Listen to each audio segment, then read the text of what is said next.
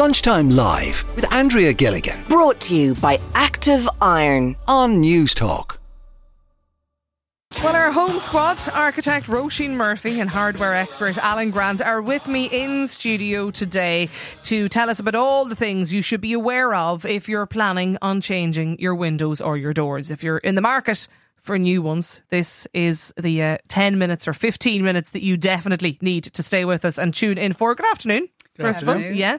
Um, Roisin, your two top tips for people if they're thinking of changing windows and doors this year. Okay, well, my take, my take on doors in particular is think about the movement. Think about the way you are moving through your rooms. Don't just think about the style of the door. Think about do I want a slider? What side do I want to hang it? There are so many variations in movement indoors at the moment. Do you want one like architects will love a you know a completely seamless door that has no architrave, but you'd barely know it was a door. They wanted to come up like Star Trek. Mm, like a window. Well, it can be glass, but there's all sorts of technologies involved in new doors and the size of a door. Like, say, if you make a door taller than your average door, that has a huge impact on space. So, I, for instance, back doors are 2.6 meters high. It did take me 12 months to source, well, the guy who made them, 12 months to source the ironmongery, so to be able to lock it securely. But what it does is it kind of makes it look like a Georgian sash window or a French door. Think about doors, how they open. It's not just about how they look, what colour you're going to paint them, whether you're going to put a knocker on or a doorbell. Think about what architecture you can put into those beautiful moving things. Even think about the fact that in Ireland all we ever had was a side door, a half the back door. The back used to have door. the back door at king of the-. I think we finally got rid of the back door. You did not, did yeah. you? Three years ago, yeah. It was about three years ago? Yeah, they um, did up the you know the kitchen at home, and we've had a back door all our life at home in our Yeah. house. Um, we live, by the way, on top of a hill in Donegal, so you can imagine, like you know, Windy. yeah, the wind, uh, just incredible over the years. But um, we closed it off, and it has made a serious difference. Just, just general heat Where because. are people coming in through the front door? Oh, the, we had a front door and a side door. They're never used, like Christmas Day used. doors. Like that was the, dining same. I'm from a bungalow down the country, and we had a front door with the porch. With little planters, beautiful. Yeah. Mahogany, the whole lot. I think it was opened three times in the 20 years we lived there. we lived and swore and died by the back. Weddings and funerals. that's Yeah, it. yeah. Well, we walked through utility on the way to the kitchen. Like you went straight Yeah. into the kitchen, and if you weren't straight in the kitchen, you were probably. And the joke is, you were a debt collector. You were the fella looking for a television license. The front door was just not used. Yeah, yeah. Alan, your top tips for people if they're thinking of changing their doors and windows this year? Yeah, first of all, I'd uh, first of all ask yourself why you you changing the doors and windows. Uh, most likely, it's more for for security and for uh, insulation values that you alluded to there. But think about the quality and the materials involved that you want to spend. I would say spend a little bit more than you your budget is and the reason being is because these things they're going to be installed for 15 20 25 years and you want them to last and to look as good as they did on the day or on the months that they went in. Uh, but look at the security, the quality of the locks. Uh, you want to have a triple lock system, and you want to make sure that if, if there is windows in the doors, and I know uh, some people opt for a clear glass. I wouldn't be fond of a clear glass In a the fr- front door, In the front yeah. door. First of all, because some people come in, they put their iPads down and stuff like that. You don't want Yeah. to like, and it may not be triple locked. It might be just kind of handle where you push the handle down. Somebody could just an opportunity, opportunist uh, thief could take away your car keys and stuff like that. Um, so it's funny. I had glass, sort of frosted glass in the front um, door, like a small circular. I needed to change the front door. There was issues with the doors and windows when I moved in, so I, it was the first big thing I suppose I had to do. But like I remember composite doors. What is it? The UPVC, UPVC, aluminium, metal such doors, decisions. yeah. What do you recommend? Uh, myself for security, I have, a, I have a metal door, so I do a fully insulated metal door. Uh, it's there's not as much design options within that, Right. But uh, for security, it's what I've gone for myself. Uh, but I would do a lot of research and what kind of fits in with your road, because there's no point in having something that's completely different and kind of uh, stands out in the in the wrong kind of way. Uh, I would also look at for safety as well when it comes to windows as well. If you've kids, you want those windows just to be open for about maybe two or three inches. You don't want to be able to a kid. Yeah, a lot of them I think have that safety clasp on them now. You'd be Yeah. surprised some of them still are not getting fitted with them. You know, Right. so just make sure your uh, installers are well briefed on exactly what way you want the windows to open. Uh, Pat Kenny and I were chatting about this a little earlier today, and he was he wants me to ask you guys: um, double glazing is it worth moving to, to triple glazed windows if you're changing your windows for the heat conservation? Basically, Uh, it depends on the type of. It depends on the age of your house. I know people who have gone the full hog, and still their bills are relatively high because it's a period building, and they can't get that completely draft through draft proof housing. So for the cost to get you them to get the heat pump to work efficiently, so for the cost, I would say of putting triple glazing in a period house, you'd, you'd think twice. Double glazing would be fine. I it for new build triple glazing is extraordinary. It is like I mean there are people um, who are basically barely turning on the heating. If you've got a well designed home with triple glazing orientated towards the southwest of the house, that passive energy is extraordinary. But it's expensive. I, I on the triple glaze, I'd come in and say I, I personally went for triple glaze because I'm up in the foothills of uh, the mountains, I suppose, in in Tallaght there, and it's really windy, like really, really windy. Yeah, it's the and noise. for a sound type of thing, I went for that. And if you're in the city centre or something like that, not just on an insulation, but kind of so Mm. you can't hear what's going on. So if you're in in the city centre and you have a property there, definitely triple glaze. But double glaze is Yeah, double right. Ninety percent of people would be perfect. It's fine. It's do you need? Do you fine. need though? If you're putting in the triple glazed windows, do you need to put in, you know, all of the other dry lining and all, all of that, those other kind of? 100%. You do. Absolutely, like I mean, it's that. Co- it is a. It is all. it's only part one of, step, you see. Yeah, it's one yeah. step, but it's also part of that whole uh, pantheon of things that are coming in with the passive house. There, it's all part of that technology. Otherwise, it really is moot. It's coming in with really thick walls, Mm.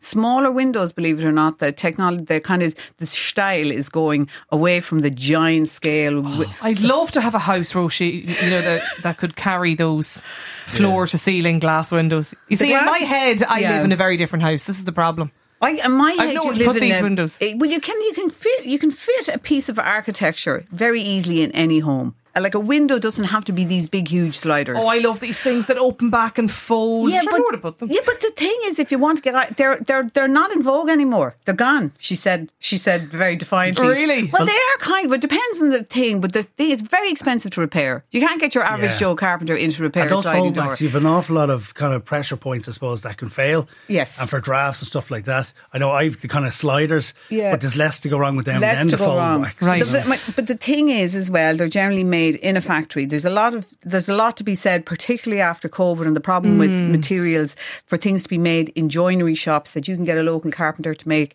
So some of the units are being kind of scaled down in size again, Okay. and made from wood. Now, Acacia wood is the new We- wood they're all talking about, but. We better fly through some listeners' Okay. questions. I, I have a Velux window in my attic for 15 years. They're deteriorating rapidly. Please, can you give me some advice as I need them installed also?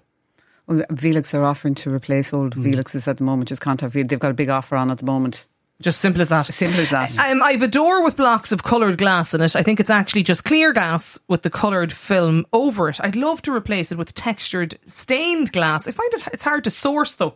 Would you? Um, who would replace something like that for me? I know we all don't like things that stick on, but if she's saying that there's a like a, a textured on it, like a, like a vinyl nearly coloured on it, you could maybe see if you could peel that off, and if you can, there's these kind of textured, uh, kind of stained glass effect that you can actually stick on over clear glass.